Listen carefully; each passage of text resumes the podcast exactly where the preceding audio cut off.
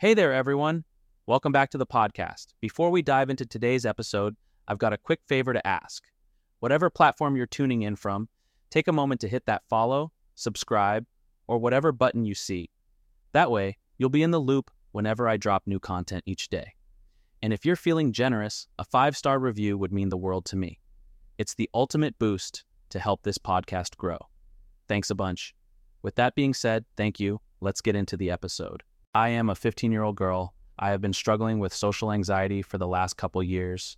Recently, the social anxiety has taken control of my life, affecting not only myself, but my family as well. About two months ago, I was having an especially hard day at weight training for my sport. I convinced my mom I was going to throw up. Conveniently, my older sister had just come home from school with a 24, 48 hour stomach bug. I faked catching this as well, just thinking that everyone fakes being sick at some point. I could only think to myself, just one more day. After a couple days, I learned to vomit on command. I knew I shouldn't do that.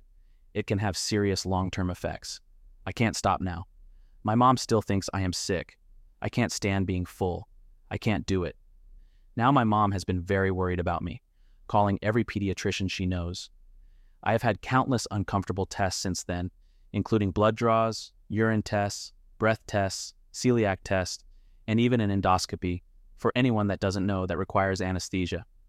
I thought that's this would steer me away from continuing to pretend I have this illness. Now I have done hours of research, ABT the sickness, to simulate that I have it. I'm doing this all to avoid kids my own age. I feel like I have gaslit myself into having symptoms, or it's from the drugs I take every day that I don't need. I feel extremely tired and achy. My bones are tired. I'm actually vomiting every day. I hate vomiting, but I can't stop. I'm so sorry. Now, I'm not going to pretend my family isn't well off because we are. I feel like a privileged piece of shit with how much money my mom has spent trying to figure this out. I hate myself for it, but I can't stop. I don't like how the drugs make me feel. I don't understand why I'm doing this. I'm tired.